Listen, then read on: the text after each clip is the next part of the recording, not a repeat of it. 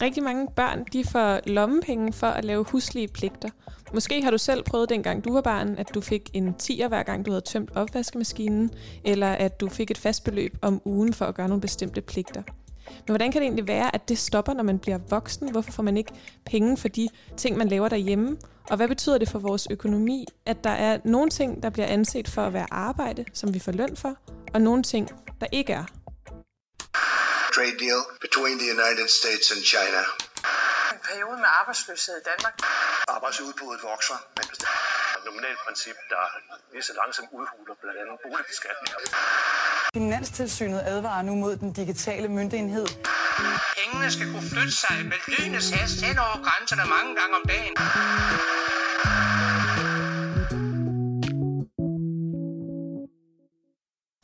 Velkommen til Boblen. Mit navn er Veronika, og jeg vil gerne undersøge, hvad vi egentlig kan bruge økonomer og økonomiske teorier til. Og derfor har jeg to økonomer med mig i studiet. Ja, og den ene af dem det er mig. Jeg hedder Joachim, og jeg er økonomistuderende. Og den anden det er mig. Jeg hedder Mads, og jeg er økonom. Senere så skal jeg selv have en symaskine. Nej, lad være. Hvorfor? Alt det jeg så kan lave. Jo mere du køber den slags, jo mere skal du lave. Nu skal du lave mad. Og vaske og skue og lokummer, svært ovn og fyre komfur og vaske trapper og skue og gulv og alting. Nå, så er det jo mit eget. Og en masse unger skal du vel også have? Ja, det skal man da have. For den første, når Røde slipper din kommode ud og ned til branddammen, så får du aldrig mere en ordentlig fridag.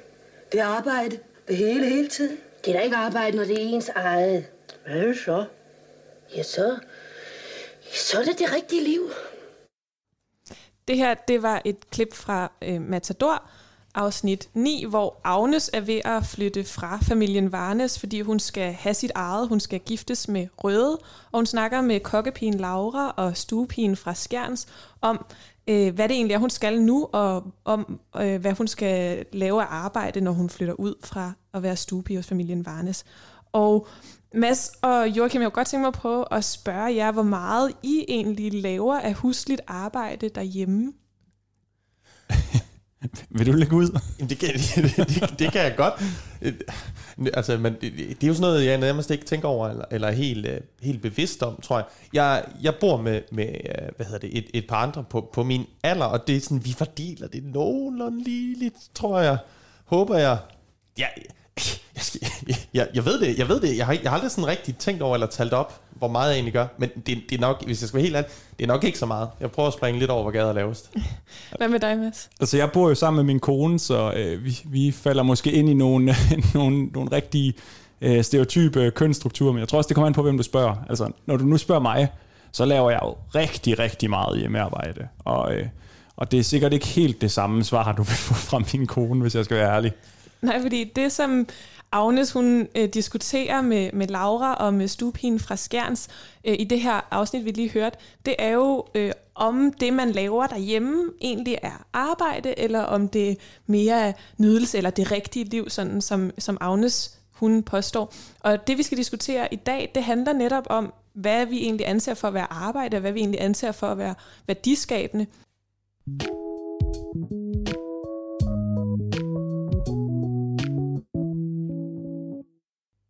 Og øh, i den forbindelse, så, Mads, så har du været ude øh, for at finde en, vi kunne snakke med, der kan sætte nogle, øh, noget fokus på det her emne.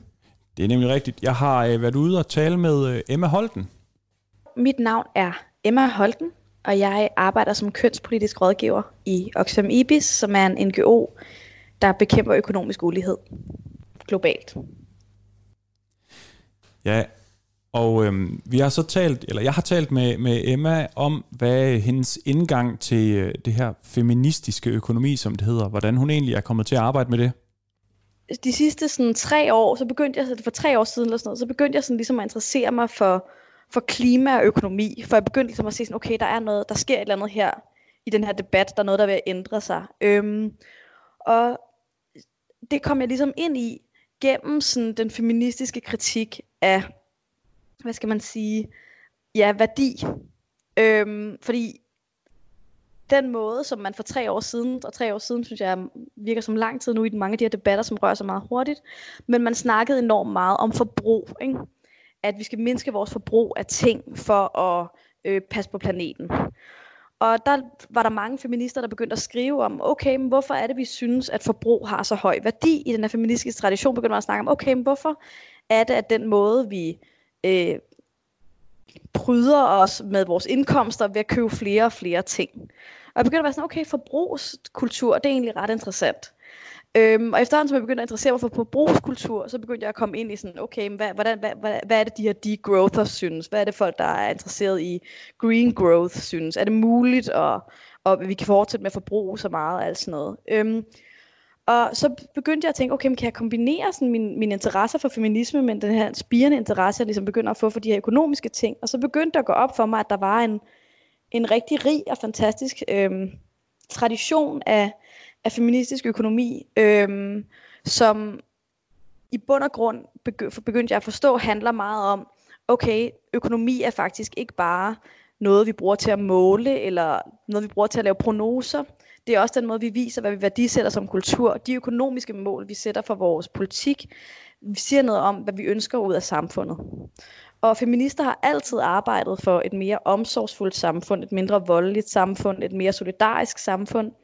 Og jeg begyndte at forstå, at hvis vi skulle vinde den kamp for det samfund, jeg gerne vil have, så var jeg nødt til at begynde at, at sætte mig ind i økonomi.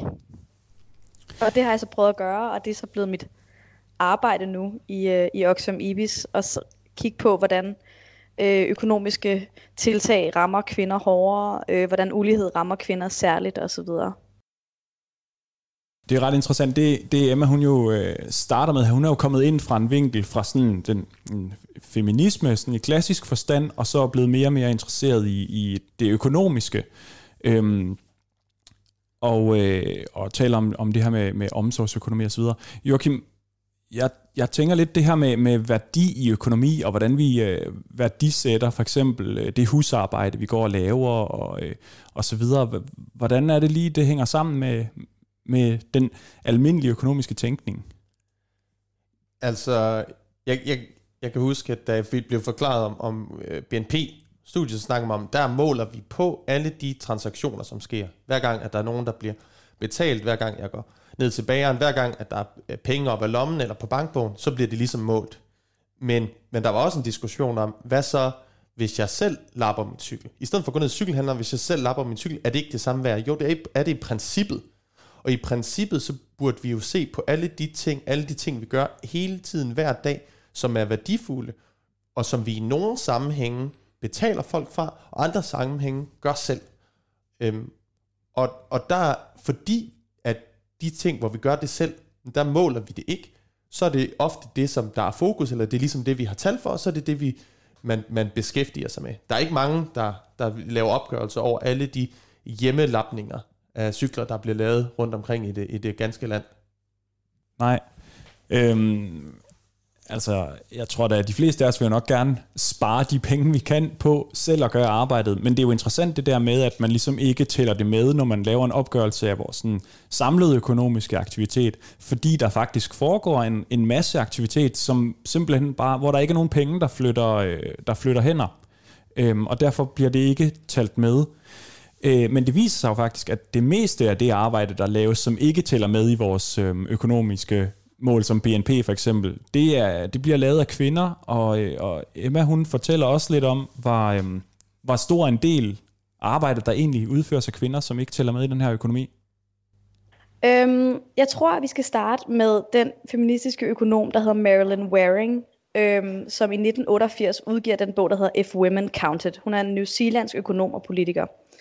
Og hun udgiver en bog i otteogfirs, som bliver sådan ekstremt skelsættende for feministisk økonomi, fordi den beskriver, hvordan at den måde, vi opgør B N P, overhovedet ikke tæller det, vi kalder omsorgsarbejde. Og omsorgsarbejde, det er ligesom alt, hvad der foregår i hjemmet, som ikke udveksles for penge. Det vil sige, når man ammer, når man laver mad, når man gør rent, når man henter vand, øh, alle sådan nogle her ting, som... vi jo i Danmark på mange måder har udliciteret til det offentlige, men som man i mange øh, fattigere lande end Danmark, og også stadig en del i Danmark, øh, laver i hjemmet. Og hun finder så ud af, at i, den, øh, i det, der hedder System of National Accounts, som er F N's øh, retningslinjer for, for B N P, og hvordan alle lande skal opgøre B N P, der står der simpelthen bare, at det her, det, det kan vi simpelthen ikke tælle. Det er umuligt at... at vide, hvad, hvad, hvad de her timer er, eller hvad de her mennesker laver.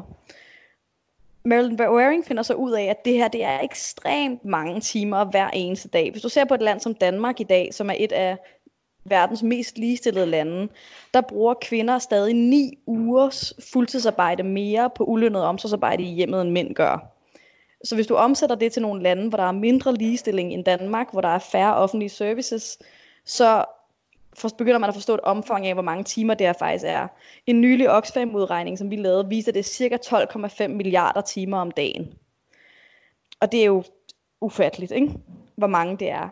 Øhm, og det, der begynder hun også at introducere det her omsorgsarbejde-begreb. Og ligesom sige, prøv at høre, vi kan ikke tale som om, at de her kvinder er inaktive i økonomien, at de ikke laver noget. De laver noget hele tiden, de arbejder enormt hårdt, og ikke nok med, at de laver noget. Det arbejde, de laver, er ekstremt centralt for en fungerende ø- økonomi.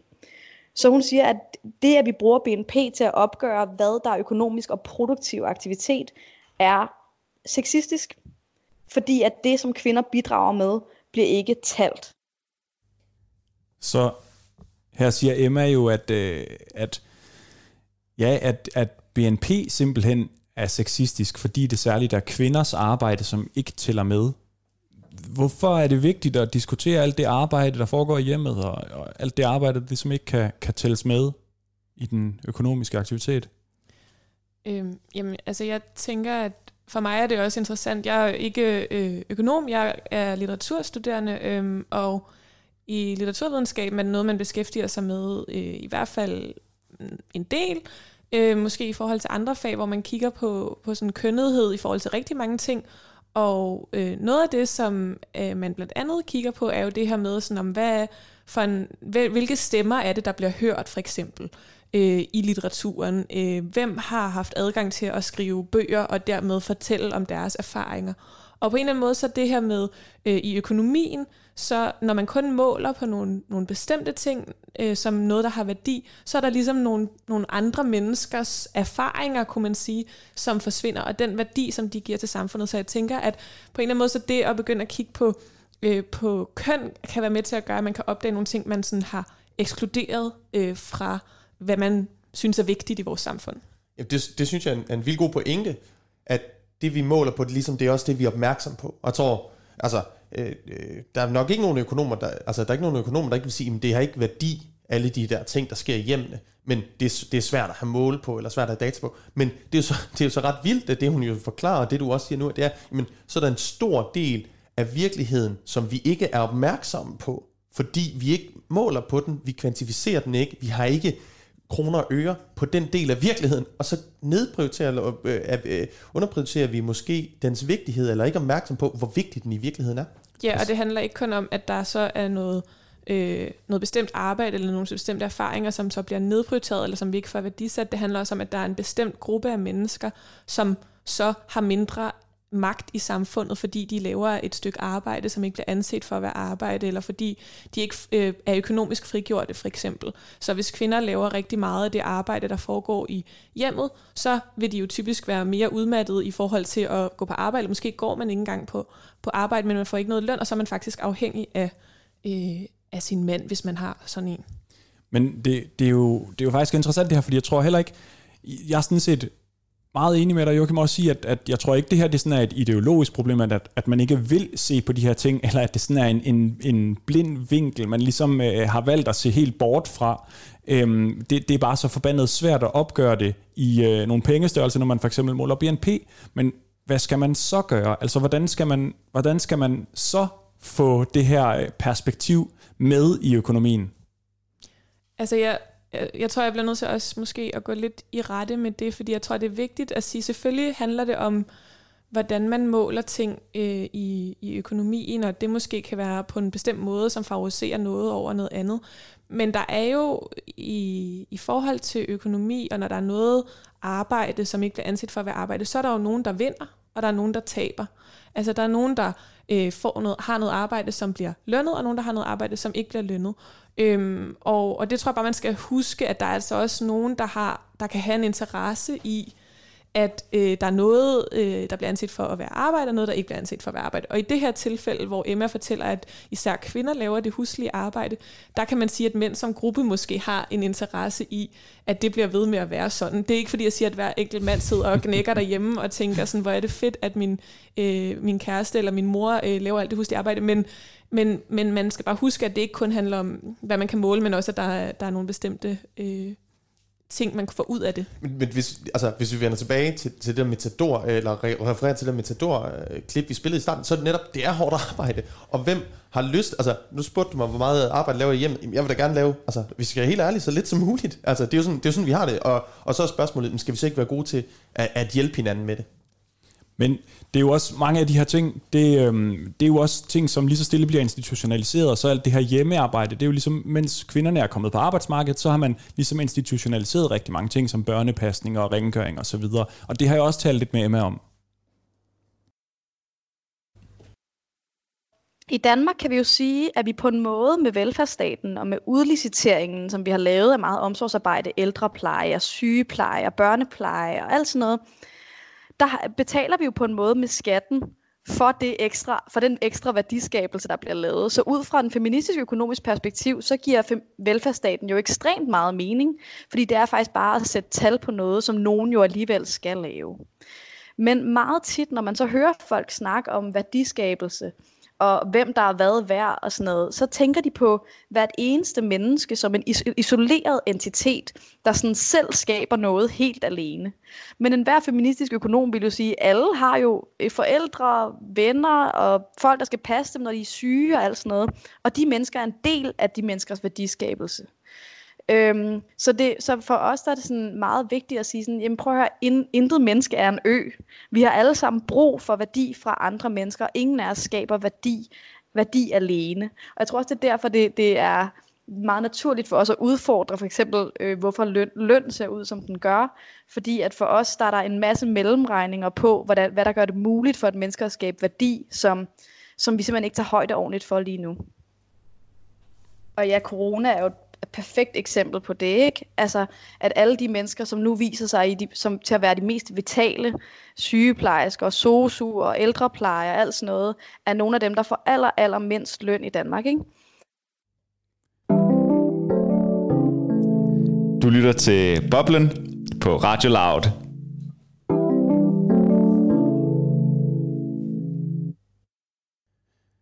Det er super interessant det her, men lige præcis nu i de her tider, ikke, hvor, vi, hvor rigtig mange mennesker er sendt hjem i karantæne eller til at arbejde derhjemme, og, og samtidig så er der de særligt omsorgsarbejde, der bare knokler øhm, for at, øh, at holde styr på hele sundhedssektoren i øjeblikket. Øhm, og, og det siger måske også noget om den forskel, der ligesom er i, i den værdi eller den løn, man får for det stykke arbejde, om, om, om den løn afspejler den værdi, det også har for samfundet. Altså, der er en kæmpe værdi for samfundet, og der er jo, alle er jo vildt opmærksomme på det, som du siger netop nu med, med, med covid nitten-situationen, hvor det, man bliver så klar over, wow, hvor der er virkelig den offentlige sektor, øhm, alt det omsorgsarbejde, udfylder nogle vildt vigtige roller. Men jeg synes, at det Emma siger med, at alle de der ting, som vi ikke lægger mærke til, dem er vi jo, du ved, vi er jo godt et eller andet sted klar over. Hvis man ser, øh, jeg tænker på, hvis man ser en, enhver prisuddeling, og der er nogen, der vinder et eller andet, hvad er det, så er det første, man gør? Jamen, det er, at man holder en takketale, hvor man siger, jeg kunne ikke have gjort det her uden mine forældre og mine søskende og alle dem, der har troet på mig, og dem, der har hjulpet mig. Så vi, sådan, vi, vi er jo godt klar over, at der er intet af det her, vi kan gøre alene. Der er alle dem her, der bakker os op, der er med til at hjælpe os til at skabe værdi på den ene eller anden måde. Og på samme måde kan man, altså, så kan man næsten øh, tænke på, på den offentlige sektor, eller sygehus, sygehusvæsenet, det omsorgsarbejde, som lidt det samme. Altså tænker jeg, at ligesom at man har takketal, alle dem her, vi har brug for, for at det ligesom kan hænge sammen. Jeg tror også, det er vigtigt at sige, at i den her forbindelse, at øh nu snakkede vi tidligere omkring det arbejde, man laver i hjemmet, som slet ikke bliver lønnet. Og så er der ligesom det her andet arbejde, som, som Emma så nævner, sådan den her form for omsorgsarbejde, som er øh, i virkeligheden lønnet, altså sygeplejersker, pædagoger, sosu-assistenter osv., men som er langt lavere lønnet end mange andre øh, jobs. Og det er interessant, at, at Emma så nævner de her forskellige i forhold til, øh, til coronakrisen, som, som vi befinder os i lige nu, og der vil jeg bare lige hurtigt øh, sige nogle tal, nogle statistikker over, hvordan kønsfordeling er inden for de fag, som er helt centrale lige nu i forbindelse med bekæmpelsen af, af coronavirus. Øhm, og det er nogle tal fra Danmarks Statistik fra to tusind og atten, bare lige så.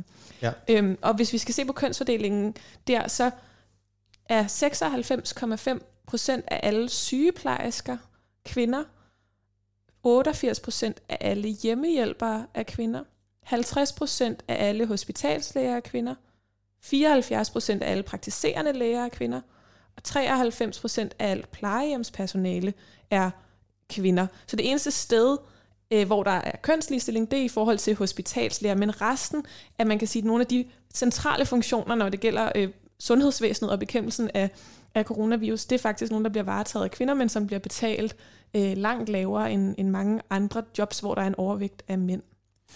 Det er jo interessant, fordi samtidig så ser vi jo også den her bevægelse, at, at det også er kvinder, der i højere og højere grad får de lange uddannelser og, og bevæger sig ind på fag, der tidligere måske har været øh, domineret af mænd, måske ikke så meget i ledelsesposter endnu. Øhm, og derudover så har jeg også hørt, at, øh, at det her er forholdsvist unikt for Danmark. Altså i, i andre lande i Europa, der, der ser vi slet ikke de samme fordelinger, så, så der er jo også noget, noget, altså der er et eller andet interessant i, hvorfor er det anderledes her i Danmark?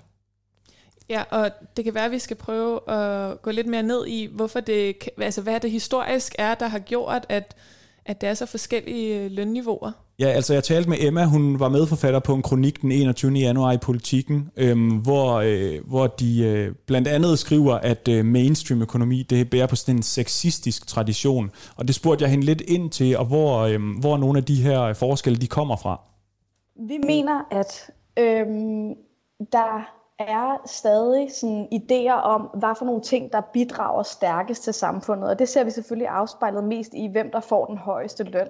Altså, det er rimelig sådan bredt globalt i lande, om du kigger nord, syd, øst og vest, så er der det, der hedder The Care Pay Penalty, som er et eller det kan være et tal, det kan være mellem ned fra tyve og så ned til øh, omkring nul komma to procent, som jeg husker det, øhm, i, i, sådan, i Sverige, jeg tror det er, eller Sverige er det næsten nul procent, der er det næsten det eneste sted, de har udlignet det, men det kan være ekstremt højt, som er, hvad forskellen er på din... Øh, din indkomst justeret for anciennitet, for øh, hvad hedder det, uddannelse, alle sådan nogle ting, i løn, hvis du arbejder i et omsorgsjob. Og det er bare rimelig konsekvent, at hvis du arbejder med omsorgsjobs, så har du bare en lavere løn. Øhm, I Danmark, der beror det meget på øh, tjenestemandsreformen fra nitten niogtres. Øhm, skal jeg være sikker på, at jeg siger øh, det rigtige tal. Øhm, men ja, det er niogtres. Øhm, som siger, at så hvor man fastsatte nogle lønniveauer, hvor at omsorgsjobs, det var, øh, det var ikke løn til folk, der skulle forsørge en hel familie. De jobs, der var domineret af kvinder, de skulle, der skulle sættes et lønniveau efter, øh, hvor, altså at man supplerede familiens løn med, med den rigtige forsørger, som så var manden. Og det er stadig fremherskende i ekstremt mange lande og i ekstremt mange omsorgsjobs, at lønnen er bare det lavere, for det bliver ikke anset for at være et forsørgerjob, men et supplementsjob. Og det vi mener, når vi skriver i artiklen, at det er udtryk for sexisme, det er præcis den her pointe med, at vi mener, at kultur og tradition spiller en ekstremt stor rolle for, hvad vi, hvad vi som samfund og som økonomi opfatter som, som en fair lønning. Jeg synes jo det her med tjenestemandsreformen og den, den øh, altså de argumenter, der har ligget til grund for, hvorfor man har lavet den her reform tilbage i niogtres. Det synes jeg er vildt interessant. Og jeg synes også, det er med til at illustrere, at de økonomiske forhold, vi lever med i dag, de har en eller anden historisk udvikling, som vi måske ikke altid tager højde for. Øhm, jeg ved ikke, hvad tænker I? Altså, jeg vil måske, kan du måske lige, bare lige hurtigt fortælle, hvad et tjenestemand er? Altså, hvad, hvad, det, hvad, det, hvad det dækker over? Eller så kan jeg måske selv supplere, fordi at, at det, hvis man er ansat på en tjenestemandkontrakt, så er det sådan en særlig, særlig kontrakt, præcis, hvor man ikke kan strejke, og man kan heller ikke blive fyret, så man bliver ligesom ansat i statens tjeneste, så at sige. Så det er sådan en, en særlig kontrakt, om nogen kan måske huske under skolekonflikten, det kan jeg i hvert fald, så blev alle lærerne sat hjem, men så var der nogle tjenestemænd, så at sige, tilbage. De måtte ikke strejke i, uh, under lockouten, eller de, blev, de var ligesom, uh, hvad havde det måtte blive i skolerne, fordi de var ansat på sådan en speciel kontrakt. Ja, så havde de til gengæld nogle lidt særlige pensionsforhold, og så videre. Men, øhm, men pointen, du nej. siger med, at det er historisk bestemt, og at, at og det er jo også en af de ting, jeg synes, når vi snakker sådan i, i nutidig kontekst, at mange der siger, at øh, det, det er noget, der hører fortiden til, det der med, at, vi, at der har været de her forskelle, eller i dag er der flere muligheder, men at der så går en lige linje, eller at vi stadigvæk, er, er, vi, vi kan ligesom ikke slippe fri af historien, så at sige, og de forskelle, som, som øh, var, for eksempel, da man, altså, som bliver talesat i Matador i højere grad. Det er jo også interessant, at det er lavet ud fra en model, hvor man tænker på en heteroseksuel kernefamilie, ikke? Hvor at der er en mand, som er den primære forsørger, og så er der en kvinde, som kommer, pludselig kommer ud på arbejdsmarkedet og begynder at arbejde, og det er det, vi lige har snakket om i forhold til, at, at måske arbejdede kvinderne også øh, før det her, øh, fordi de blandt andet lavede husligt arbejde, og der er jo selvfølgelig også rigtig mange kvinder, som hele vejen igennem historien har haft øh, jobs, men, øh, men at det ligesom er lavet for den her model, selvom at vi egentlig i dag er rigtig, har rigtig mange andre måder at leve på, rigtig mange andre familieformer, der er rigtig mange enlige forsørgere for eksempel, der er også rigtig mange familier, hvor man ikke nødvendigvis er en mand og en kvinde sammen, øhm, og, og det er jo interessant, at det slet ikke, øh, at vores måde at lønne på pludselig af, altså afspejler den her sådan forældede familieform på en eller anden ja, måde. Ja, det, det er jo noget, der er tænkt ind i, i flere sammenhænge, så kan man så for eksempel med overførselsindkomster i Danmark, det, nu kan man altid snakke om, hvor, om, om niveauet, hvilket niveau det ligger på, burde det være højere eller, eller hvordan, men der er der jo bonus, hvis man er, du ved, hvis man er enlig forsørger, det samme på en S U, der får man mere, hvis man er enlig, men det er ikke sådan, at vi har, du ved, i normal ansættelse eller i det offentlige, at, at man så får bonus, når man er enlig forsørger, selvom at man har en anden situation, øhm, så, så, så, så, så der er måske en, en korrektion, der, der, der vil være meget fair der. Og jeg synes også, en, en anden ting, som, som ikke er med her, men som jeg også talte med Emma om, det er, at, øh, at Emma siger, at, at hun mener, at det er, det er super, super svært for os på, øhm, at ligesom markeds, øh, for markedet at prissætte langsigtede investeringer i mennesker. Altså det her med øh, børnehavepædagogerne og hvilken betydning de har for, øh, for børns opvækst, og det her med ja, opdragelsesarbejdet generelt, som jo også fungerer i hjemmene og i skolerne osv. Det er super svært at sætte en eller anden pris på, hvilken værdi det har. Øhm, og og øh, ja, det er jo også øh, den diskussion, der har været i, øh, i Finansministeriet osv. Øhm, men, men Emma, hun, øh, hun kommer så også lidt ind på, at, øh, at der måske også er et eller andet frivilligt i det her.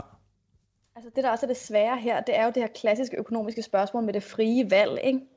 At vælger kvinderne ikke også selv at gå hjemme, og vælger de ikke også at, at være mere sammen med deres børn, end de vælger at være i lønnet arbejde og sådan noget. Det kan måske også være rigtigt, at i meget høj grad, så er der måske kvinder, som vælger at være hjemme. Det, der bare er problemet, det er, at vi lige nu har et økonomisk system, som gør, at, at det, at man vælger at gøre noget, som er ekstremt vigtigt for samfundet, at nogen gør, er sammen med ens børn, ser dem, leger med dem, snakker med dem, at det gør en fattig. Øhm, og at kvinder har, hvad er det, femogtyve procent mindre i pension end mænd, og de mindre ty- mister tyve procent på deres livsindkomst, øh, når de får deres første barn, og mænd mister nul procent. Ikke? Så de her kvinder bliver altså simpelthen fattige af, af at gøre det her arbejde. Og jeg tror, det er sådan et spørgsmål, som jeg ville stille en økonom, hvis ikke vi skal give dem løn for at være hjemme, eller give dem løn for at lave det her arbejde. Hvad kunne så være en god vej? Og jeg tror, det er sådan noget, som, som mange feministiske økonomer spørger sig selv om nu, øhm, om universal basic income og sådan nogle ting. Øh, er det faktisk det, som, som kan hjælpe os øhm, ud af den fattigdom, som mange kvinder får af, af at lave det her ekstremt, ekstremt vigtige arbejde? Også selvom det er et frit valg. Ja, så Emma, hun er inde på det her med, at øh, spørgsmålet om, om ikke kvinder bare foretrækker simpelthen, i, i hvert fald i nogle tilfælde, at øh, gå hjemme sammen med børnene, eller at tage nogle jobs, som, øh, som betaler lavere lønninger osv. Øhm, og, og i tale sætter et problem med det her, at, at det ligesom gør, det er nogle valg, som gør, at kvinder bliver fattigere, og, øh, og, og hvad skal vi så gøre ved det? Altså er det den her øh, borgerløn, hun nævner, som, øh, som jo handler om, at, at man ligesom fra statens side giver en eller anden bunke penge til alle personer i Danmark.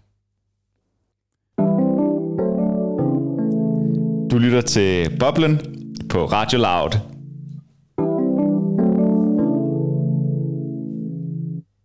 Så jeg har også talt lidt med Emma om, øhm, hvad det her hjemmearbejde, altså er det så værdiløst, og, og hvad, skal, hvad skal det så betyde, altså kvinderne kommer på arbejdsmarkedet, hvad, hvad med mændene?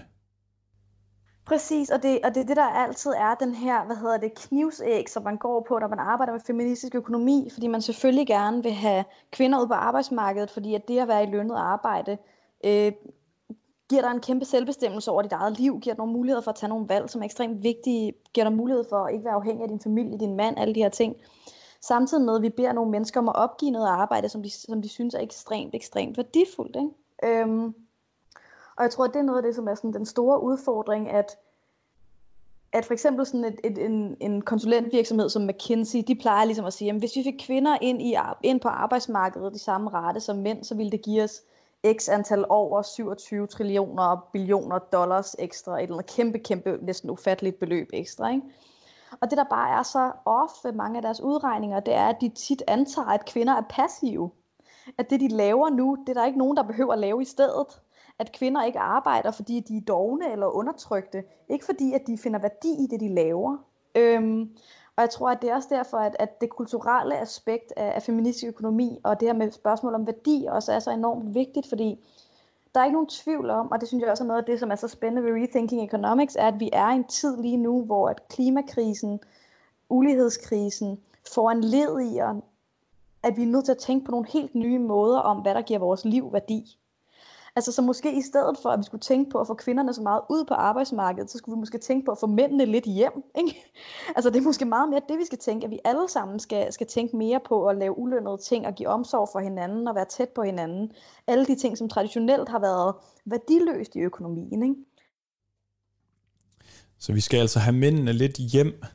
Hvad, hvad, hvad tænker I om, om Emmas forslag? Jamen det er jo noget, som... Som, som, som der er snakket meget om, det der med øremærket barsel, hvor man ligesom siger, at en del af barslen, den tilgår manden, og hvis ikke at, at vedkommende vælger at holde den, jamen så er den barsel der, ikke? Og på den måde får mænd, mændene lidt hjem.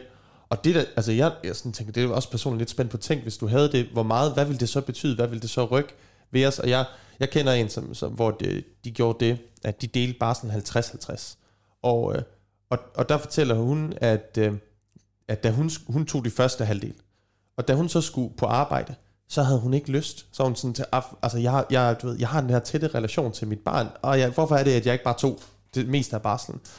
Øhm, men da de så kom ud på den anden side, der kunne han jo så fortælle, at det der med at tage barsel, det er en fuldstændig vild oplevelse, du får et tæt forhold til dit barn, og, og de var sådan lidt, lidt paffe over næsten, sådan at det havde været sådan nærmest altså transformativ oplevelse, at, at det havde lidt ændret den måde, som det fungerede på, for dem og hjemmet og sådan noget. Og det, det synes jeg er mega fedt og mega spændende, det der med, måske ændrer det faktisk, kan det ændre lidt noget op i hovedet på os? Ja, jeg, det synes jeg er super interessant. Jeg, jeg taler også nogle gange med, med nogle øh, venner, som, som så får børn, og så fortæller de mig, at øh, jamen, de vil jo rigtig gerne tage barsel, men når, det ligesom, når, når de har en diskussion derhjemme om, hvem der skal tage den her øh, forældreorlov, så øh, hvis de begge to gerne vil, så er det oftest moren, der ender med at tage den. Øhm, så øremærket barsel, det her med, at man ligesom siger, jamen, der er en, ligesom en del af barslen, der, der, der går til manden. Det, øh, det er jo også noget, som no- mange økonomer har foreslået, fordi man, man har talt om det her med, at øh, jamen, en af forklaringerne på for- lønforskelle mellem mænd og kvinder i samme fag i Danmark, kunne være, at, øh, at arbejdsgiverne har en forventning om, at kvinderne i højere grad går væk på barsel, og derfor vil de betale dem mindre i løn, end de vil betale mændene. Jamen, og måske øh, kan man også sige, at det, det her er et meget godt eksempel på, hvorfor det er relevant for økonomi at have det, øh, altså have blik for køn, og have blik for nogle af de her øh, øh, mønstre og kulturelle normer, øh, fordi så kan det godt være, at det ikke øh, bare er formler og tal det hele, men det er ret vigtigt, fordi at ellers så bliver vi ved med bare at gøre det samme, og så bliver der ved med at være den her sådan, skævhed, Øh, fordi at, at som, som du også siger, Joachim, at, øh, eller du i virkeligheden også, Mads, altså at, at når vi selv sådan umiddelbart skal planlægge, så fordi at der er en masse strukturer, der gør, at dels er mere forventet af en kvinde at tage lang barsel, men også øh, økonomisk er det også tit sådan, at hvis man lever i et heteroseksuelt forhold, så øh, vil manden typisk være den, der tjener mest, så det vil også være et mindre tab på familien, hvis det er kvinden, der tager barsel øh, og, og, og går hjemme med barnet.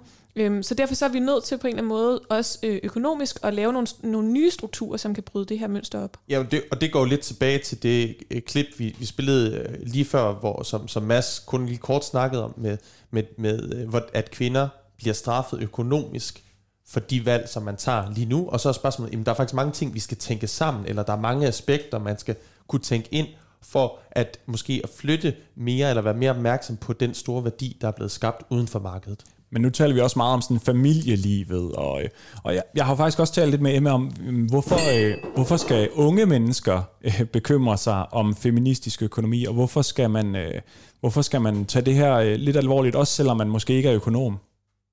Jeg tror, at det der altid har været mit spørgsmål og mit mål, altså det har været sådan, hvordan får jeg folk, der interesserer sig for økonomi, til at interessere sig for køn, og hvordan får jeg folk, der interesserer sig for køn, til at interessere sig for økonomi?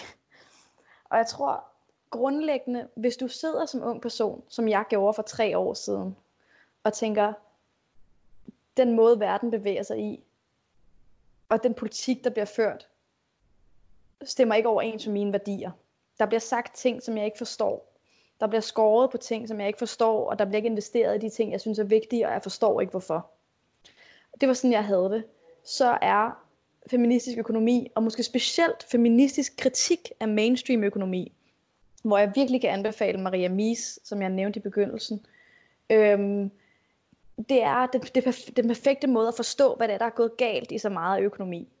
Fordi så snart du begynder at komme fra en helt anden vinkel, om det er kvindevinklen eller vinklen fra det globale syd, som Maria Mies også skriver rigtig meget om. Hun har arbejdet en del sammen med Vandana Shiva, som er, øhm, som er hvad hedder det, en...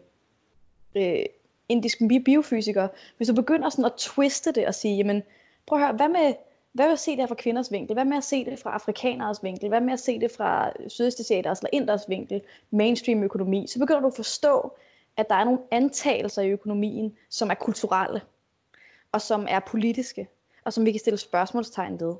Og der synes jeg, at den feministiske økonomi har været den, der har givet mig det klareste sprog, og de klareste forklaringer på noget, som er ekstremt komplekst.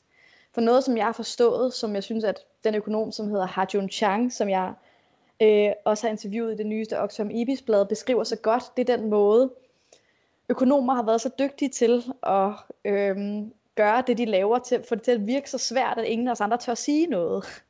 At man tænker ligesom økonomi, man tænker, jeg er for dum, jeg har ikke lyst til, og jeg, jeg, jeg kan ikke få lov til at være der, for jeg, jeg ved slet ikke nok. Øhm, og der er helt sikkert en masse af jeres lyttere, som vil sige, at jeg er ikke engang økonom, og hvad fanden ved jeg om det, og sådan noget.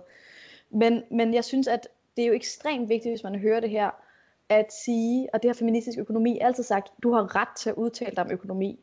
Du er en økonomisk entitet, og du har ret til at interessere dig for dig, for at prøve at forstå det, fordi økonomi er i det store hele faktisk det politiske arbejde for, hvordan samfundet skal hænge sammen. Så indflydelsesrigt vil jeg sige, det er nu. Så hvis ikke du prøver at forstå økonomiens sprog, så forstår du ikke, hvorfor der bliver taget de beslutninger, der bliver taget, og så er du sat af fra starten. Det er jo hele motivationen for vores program, Emma lige kommer med her til sidst. Det er jo dybest set, hvorfor man skal interessere sig for økonomi, og hvad der er vigtigt ved det, og det her med, at, at vi alle sammen faktisk kan interessere os for økonomi, og det ligesom er, øh, hun har så gennem feministisk økonomi ligesom fået adgang til et sprog til at kunne i talesæt øh, sin forståelse af økonomien, og, og på den måde findes der jo forskellige øh, indgangsvinkler til at, at forstå, hvad økonomi er, og, og ligesom have, øh, altså Og, og tilegne sig et eller andet sprog til at kunne, kunne tale med ind i de diskussioner om vores allesammens øh, fælles økonomi. Du lytter til Boblen på Radio Loud.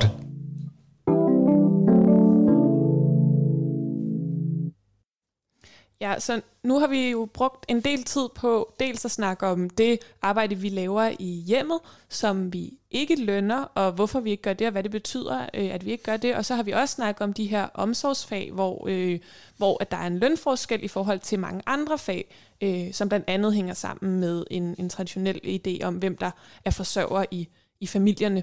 Øh, men vi kunne også rigtig godt tænke os at komme lidt mere ind på, hvad... hvad det egentlig betyder, når man kigger på, på køn sådan, i, i økonomi på sådan et lidt mere øh, overordnet plan. Øh, og der har du, Joachim, været ude og interviewe en. Det har jeg. Jeg har været ude og snakke med Laura Horn fra Roskilde Universitet. Hi, um, my name is Laura Horn. I am associate professor or lecturer, as you would call it, at the Department of Social Sciences and Business at Roskilde Universitet. Laura kender jeg faktisk selv, fordi hun har været forelæsning på, på en af mine gæsteforelæsninger. Hun er politisk økonom, det vil sige, at hun forholder sig til, hvordan økonomiske spørgsmål er politiske og snakker om dem. Og så underviser hun ude på, på Roskilde Universitet, underviser hun et fag, der handler om, jamen, hvorfor er det, at køn er vigtigt, eller hvordan kan man bruge køn som udgangspunkt for noget analyse og for nogle rigtig interessante og vigtige pointer med. Og øh, før jeg spiller øh, første klip, så vil jeg lige skynde mig at sige, at interviewet er på engelsk, fordi Laura er tysk, og så er lydkvaliteten ikke fremragende, men vi kan desværre ikke hive folk i, øh, i studiet lige nu på grund af covid nitten, så derfor så er, det, øh, er, er lydkvaliteten ikke helt den bedste, men jeg håber, at I, I vil lytte med alligevel. Any of the standard methods um, of how you can know the world, like you collect data, right? You collect figures and numbers, or you talk to people. Those are two fundamentally different ways of knowing the world, but both of them have gendered dimensions. So if we collect data about, for instance, broadly speaking, the economic output of a given economy, right, over a year, what counts? What do we count? Is it the number of imports and exports and what is being produced? Do we actually also count the hours that people, not just women, but people put in for childcare and for caring for the elderly and for, I don't know, working in football clubs? That's work. It's also a pleasure, but it's also really hard work. Do we count that? Or do we fully disregard that? That's a question of what do you see? How do you actually see your world? So this question of pure counting has one of the has been one of the most important questions for feminist economics. Um, so what what do we see in the world? And again, the method is important here because the method makes a difference for how you count and what you count. Så der taler hun ind i det vi også snakkede om tidligere med B N P, som er et eksempel på at tælle. Nu hun nævner import og eksport i det her klip, men at der findes rigtig mange måder at tælle på, og det vi måske fokuserer på, og det vi tæller mest, jamen det er det, folk bliver betalt for. Og at så er der en del af det, som vi ikke er opmærksom på. Og hun snakkede også om, øh, om de metoder, hvor man ikke nødvendigvis tæller, men hvor man spørger folk. Og at det er også vigtigt, at vi ligesom får spurgt alle, for ikke at der er dele, som vi ikke er opmærksom på. Og det er måske en af de ting, du snakker om, Årnika, tidligere med, hvem er det vi, er det litteraturvidenskab, der beskæftiger man så meget med, hvem er det, der har fået lov til at skrive og udgive, og at kvinder har været nødt til at bruge mandenavne for at kunne blive udgivet, og alle sådan nogle ting der. Og det er faktisk, det, jeg synes, det er lidt det samme her, der er det bare økonomi eller økonomiske relationer direkte, det handler om. Ja, måske er det også øh, interessant i forhold til noget af det, vi snakkede om tidligere, hvor du, Mads, nævnte, at øh, hvis man skulle sådan svare fra økonomerne i forhold til, hvorfor at man indtil nu ikke værdisætter det arbejde, der bliver lavet i hjemmet eller, eller sådan omsorgsarbejde, så er det fordi, det er svært at måle og svært at sætte tal på. Og der kunne man sige, kunne det så ikke være en mulighed måske at sige, jamen så prøver vi at spørge folk, hvor meget de vurderer, hvor meget tid de vurderer, de bruger på det som sådan et udgangspunkt. Og så kan det godt være, der er alle mulige problematikker med det, men så kan man måske nærme sig i hvert fald og, og få et eller andet overblik. Jo, jeg tror sådan set også, at det er lige så stille ved at blive... Øh Det er næsten helt absurd det her, men det er lige stille ved at blive legitimt igen og bruge spørgeskemaer for økonomer. Altså det, det er ligesom ved at blive anset som rigtig data igen. Øhm, så man, det, det tror jeg også, man gør mere og mere.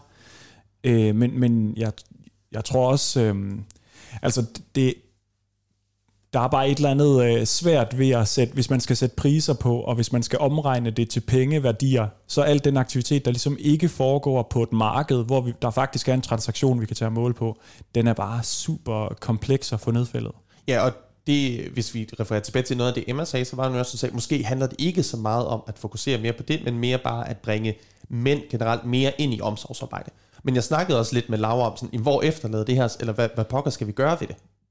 This is something that feminist economics actually, or political economists, think about a lot. The kind of everyday life, what, what does that mean for the individual to be embedded in a system? Um, so how much, how much agency, how much potential for change does the individual have? And how can we change those systems? Um, it's, of course, something that also comes up often now in the ecological crisis. Right? Um, and people point towards consumers and say, yeah, but you know, people are flying too much, or people are not buying ecological organic food. Um, and that's true, we should not fly as much, and we should always make sure that we buy things that um, that are in a way more sustainable. Um, at the same time, the systemic pressures within the system um, cannot be um, changed by the individual, they can only change through the collective. And that's why you will see that many feminists or feminist political economy scholars are also engaged in activism. Because there's awareness that I carry all the contradictions of the system within me in so many more different ways. You know, it comes with motherhood, it comes with working at a university, it comes with driving a car, it comes with, you know, reproducing assumptions about masculinity in the system.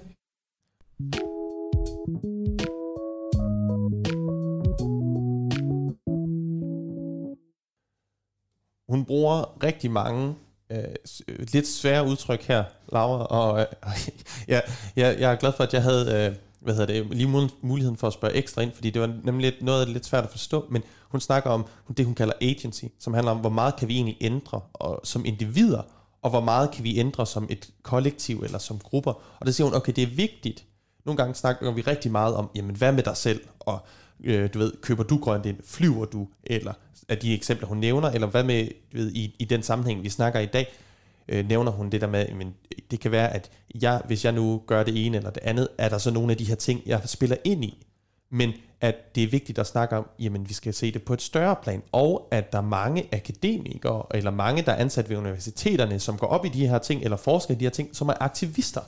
Og det er jo lidt sjovt, fordi det står lidt i kontrast til den idé, man har om, at akademikere eller forskere, det skal være nogen, der ligesom fortæller lidt om, hvordan verden hænger sammen, men ikke selv ligesom går ud og siger, jeg synes, det skulle være, eller være ude og ude, du ved, ude i, ude i gaden med, med, med, med, med fanen højt, eller med et skilt, hvor der står, ændre det, eller hæv løn til sygeplejersker, eller hvad det nu måtte være.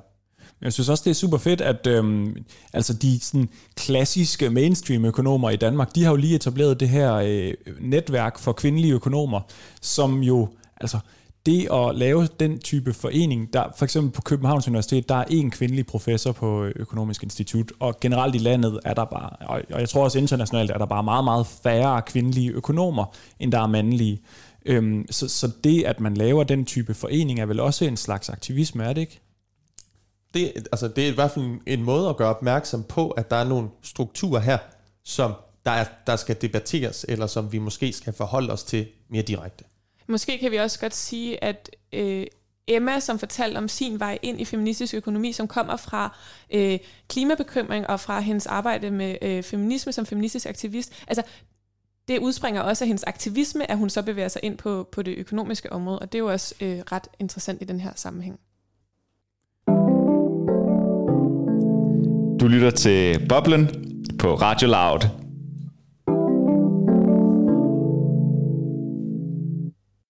I dag så har vi jo snakket meget om, jamen hvad med husholdningsarbejde eller omsorgsarbejde, skal man ikke have løn for det? Og det fortalte Laura lidt om, og da jeg så kom tilbage herinde programmet og snakkede med jer, så, så fortalte jeg, åh, hun, Laura snakkede om det her lidt spændende noget, og så Veronica, så, eller der hed den her bevægelse, der hed Wages for Housework, og så sagde du, den kendte du faktisk, den havde du hørt om i forvejen. Ja, Wages for Housework, det er en, en bevægelse øh, af feministiske aktivister, som blev startet i starten af halvfjerdserne, øh, især af nogle italienske feminister, hvor at de gik ud og, og krævede øh, ja, løn for, for husarbejde. Øh, men lad os lige høre, hvad, hvad Laura siger om det. It's called the Wages for Housework campaign, and it's super interesting. It's still around. There was an Italian collective of women who said, we're not being paid. We do a lot of work and we're not being paid. So they started discussing and putting out flyers, we demand wages for housework. Only that what they were really asking for is a kind of much more revolutionary idea to question the very nature of work, because they were a Marxist collective. So the aim was never to say we need wages for housework. It was to question wage work from the very start, which is really interesting because it shows those those contradictions between different feminist perspectives on what is work, what is labor, how do we bring that which has not been counted before into that which is being counted. But if we do so, then we accept that which is being counted. We accept that there is a system that puts a value on things. Is that what we want? And this is where other feminists come in and say, maybe we should question that system from the start. So there are many different feminist angles on the discussion of what counts and what should be counted and who should be doing the counting in the first place. Så det, det er lidt sjovt, at du laver en bevægelse, det Laura snakkede om, det er den her Wages for Housework campaign, det går ud og siger, at vi laver vildt meget arbejde, og vi burde belønnes for det. Men hun siger også samtidig, at det de faktisk mente, eller det pointen var, det var ikke, at de skulle have løn, men det var at hele det, at sige, jamen der er det her, vi overser. Og det er ikke sådan, at jeg skal gå ned og altså, kunne, kunne belønnes, ligesom vi snakker, eller ligesom lommepengene, at jeg skal have tyve kroner hver gang jeg tømmer opvaskemaskinen. Det er, at vi skal være opmærksom på, hvordan at værdi er noget, som vi forstår, eller vi tænker, at det hænger sammen med løn, men at der er den her meget bredere værdiskabelse i samfundet. Ja, og jeg tror også, det er interessant at sige, at øh, se på i forhold til sådan noget her med, med feministisk økonomi, det er ikke noget, vi har, har nået at snakke så meget om, men det der også udvikler sig efter øh, Wages for Housework, og den her, øh, det her med at sætte fokus på, at der er nogle, nogle ting, der skaber værdi i vores samfund, som, som bliver overset af, af mainstream-økonomien, eller i, i den måde, som vi fordeler goderne på i samfundet lige nu, øh, at øh, det har udviklet sig sidenhen til, til nogle andre sådan, øh, måder at kigge på det her, hvor at der blandt andet er nogen, der kigger på øh, mere sådan institutionelt, sådan, øh, nå, men det er ikke kun i hjemmet, at der bliver lavet, øh, blevet, lavet reproduktivt arbejde, altså arbejde, der understøtter, at vi kan leve, og vi kan have det godt. Det er for eksempel også sundhedssystemet, altså at vi skal kunne Øh, være, øh, være sunde og friske, hvis vi skal kunne gå på arbejde og dermed skabe noget værdi. Øh, og vi skal også øh, kunne lære, hvordan vi agerer i samfundet med hinanden. Det er noget af det, som skolesystemet lærer os. Så, så der er også mange øh, feminister, som på baggrund af den her Wages for Housework-aktivisme begynder så at teoretisere på en ny måde. Så det er også et, et eksempel på, hvordan at, at øh, i modsætning til måske andre videnskaber, så, eller sådan andre måder at gå ind i, i økonomi på, så er Øh, feministisk økonomi måske et sted, hvor at, at aktivismen og teoretiseringen i hvert fald føder meget ind i hinanden.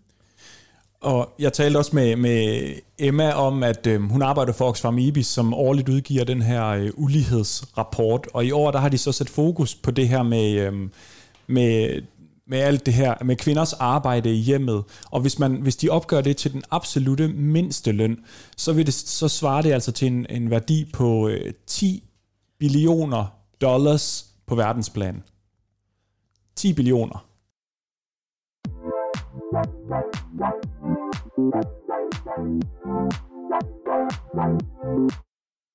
Ja, og i dag der har vi jo virkelig beskæftiget os med et, et kæmpe stort spørgsmål. Vi har undersøgt, om der i virkeligheden i, i økonomi og i den måde, vi har opbygget vores samfund på, er en virkelig stor del af det arbejde, der bliver udført, som vi glemmer, eller som ikke bliver talt med, når vi snakker om værdi og penge. Øhm, jeg kunne godt tænke mig at høre fra jer, Mads og Joachim, hvad, hvis I skal sådan samle én ting op fra i dag, som I synes, det er vigtigt, at vi tager med videre. Øh, Joachim, vil du ikke starte?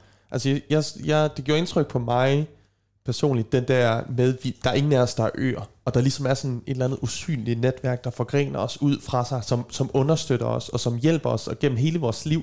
Og det er jo, det, altså, synes jeg i virkeligheden er en smuk tanke, det der med, hvor er det vigtigt, at, at man kan have en familie, og man kan have alle mulige ting, der understøtter en, og hvor er det vigtigt, at vi som samfund kan være gode til at understøtte hinanden, og den der ved, takketale, som jeg, som jeg nævnte, det synes jeg er lidt sjovt, at stå hele tiden at tænke eller værdsætte, hvor er der mange, som i virkeligheden, sundhedssektoren, alle, du ved, så mange mennesker, der gør et kæmpestort stykke arbejde, som er mega vigtigt. Hvad med dig, Mads? Hvad tænker du? Jamen, jeg synes, der var rigtig mange ting, der var øh, meget interessante, men, men jeg, jeg er egentlig meget enig med Joachim også, fordi jeg synes, det, det blev sagt meget godt af Emma i det her citat, altså, care work is what makes all other work possible, siger hun på et tidspunkt til mig, og, øhm, og det, er jo, øh, det, det er jo ligesom det, der understøtter alle de andre funktioner, altså hele omsorgsarbejdet og opdragelsesarbejdet og sundhed og alle de her ting, øh, som, som ofte er meget usynlige, i øh, for eksempel den måde, vi, vi klassisk måler øh, altså vækst og andre økonomiske ting på. Hvis jeg lige hurtigt skal pege på noget, som jeg synes er vigtigt, at vi tager med for det her program, så er det det her med, at den måde, som værdifordelingen i dag ser ud på, eller den måde, som vi betaler forskellige slags jobs på, også er formet af kultur og traditioner, og at øh, det måske er vigtigt at huske, at de traditioner ændrer sig, og derfor skal vi også kigge på, hvordan vi kan ændre den måde, vi værdisætter ting på. Jeg skal da i hvert fald lige have læst op på tjenestemandsreformen. Ja. øhm, ja, det må vi alle sammen hjem at gøre. Øh, det var det, vi nåede for i dag. Øh, tak fordi I lyttede med, og skriv endelig ind til os, hvis du har spørgsmål i forhold til feministisk økonomi, eller bare generelt omkring økonomi, så vil vi helt vildt gerne høre fra dig.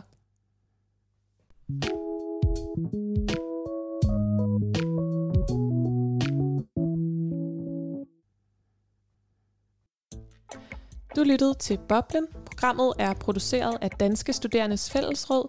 Værterne var Joachim Peter Tilsted, Mads Falkenflet Jensen og Veronika Arnsbøl-Schultz. Programmet er tilrettelagt af Toke Daler, og musikken er produceret af Esben Kjeldsen Krav. Tak til Rethinking Economics, til Emma Holden og Laura Horn, og tak til jer, der lyttede med. Hvis du sidder tilbage med nogle spørgsmål til økonomi, eller du har undret dig over noget, som du har hørt økonomer og andre eksperter snakke om i forhold til økonomi, så vil vi rigtig gerne høre fra dig, så vi kan lave et program om de spørgsmål, som du sidder med. Send dine spørgsmål ind til boblen bindestreg loud punktum d k eller find Radio Loud på Facebook eller Instagram.